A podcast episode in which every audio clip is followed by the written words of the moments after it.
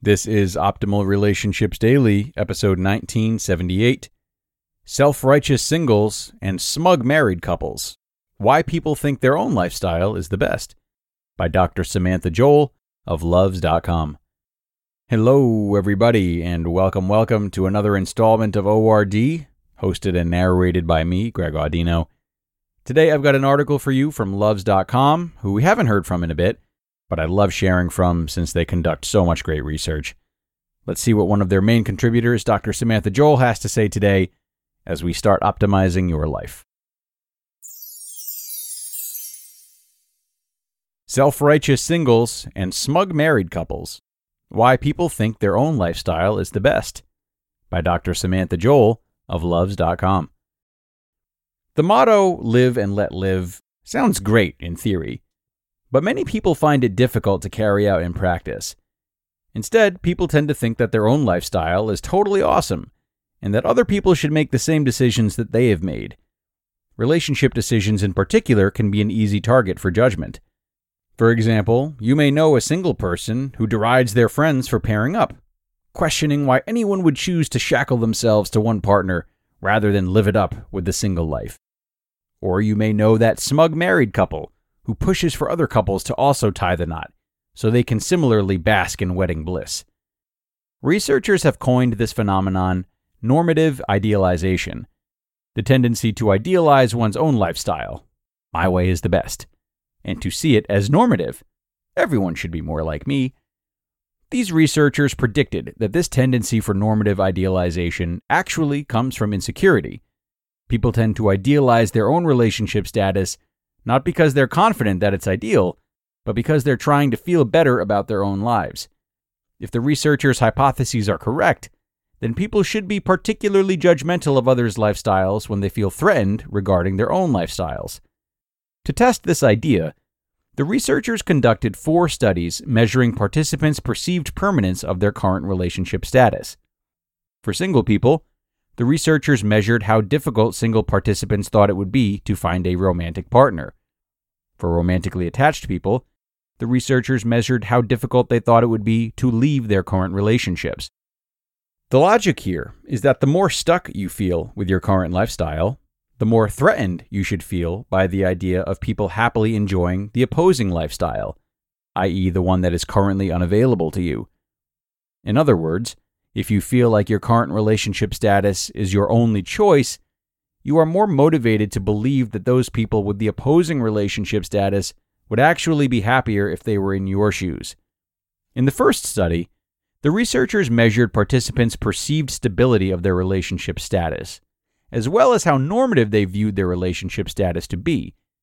As predicted, when people in romantic relationships felt that it would be difficult for them to end those relationships, they were more likely to endorse relationship normative statements, like, Individuals who are in long term romantic relationships generally have more meaningful, fulfilling lives than those who are not. Similarly, when single people felt it would be difficult for them to enter a romantic relationship, they were more likely to endorse single normative statements, like, Although many people feel pressured to find a long term romantic relationship partner, many people would prefer to be independent. In other words, when people felt their current relationship status was more permanent, they were more judgmental of the opposing relationship status. Although this association is interesting, it doesn't tell us anything about causality. The hypothesis is that the feeling of being permanently stuck with a particular lifestyle leads people to defensively disparage the other lifestyle. However, it's also possible that people who prefer a particular lifestyle are more likely to do things that actually make that lifestyle more permanent. For example, maybe people who really do think relationships are the best are more likely to invest heavily into their relationships, to the point that becoming single again would be difficult. To rule out this alternative hypothesis, the researchers conducted an experiment in which some people were temporarily made to feel that their relationship status was more permanent. This was done by asking people how long they expected to remain in their current relationship status and manipulating the upper anchor of the question. People who were asked to rate the question on a scale from now to the end of my lifetime subsequently felt that their current relationship status was considerably more permanent than if they rated the question on a scale from now to the end of this year. Next, participants evaluated a hypothetical job candidate who was either single or in a romantic relationship. The researchers found that when people were made to feel like their current lifestyle was permanent, they made more negative evaluations of the job candidate who had the opposite relationship status.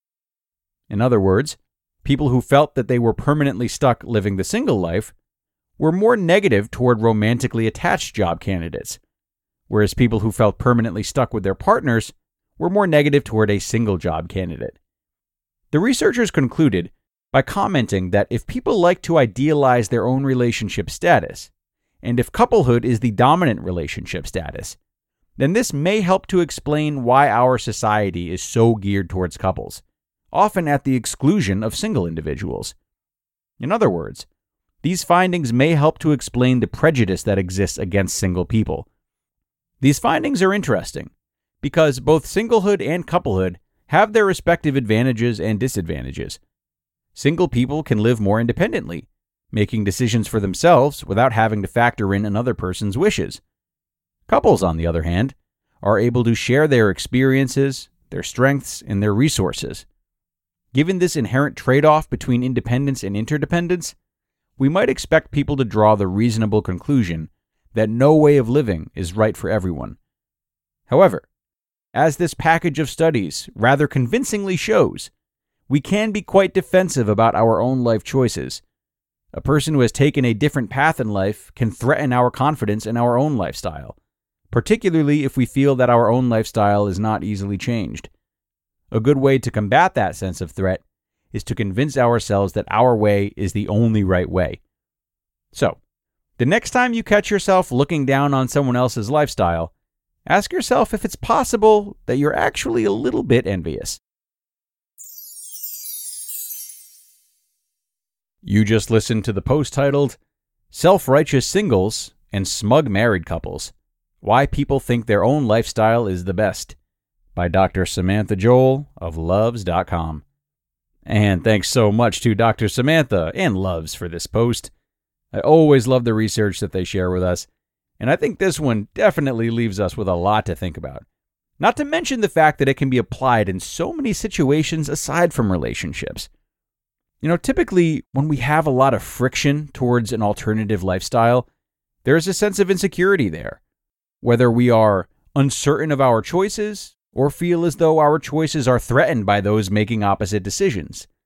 I think the difference lies in when we can observe someone whose life looks drastically dissimilar to ours and not judge them, but rather say, that's just not for me.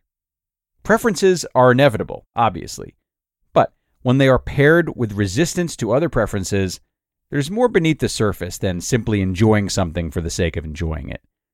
So keep that in mind, everyone, as you go out there today and observe any frustrations you might have towards those who are living differently. It's time to get going for now. But I hope this post did something for you and that you liked it as much as I did. Take care and be sure to stop in tomorrow for another post. That's where your optimal life awaits.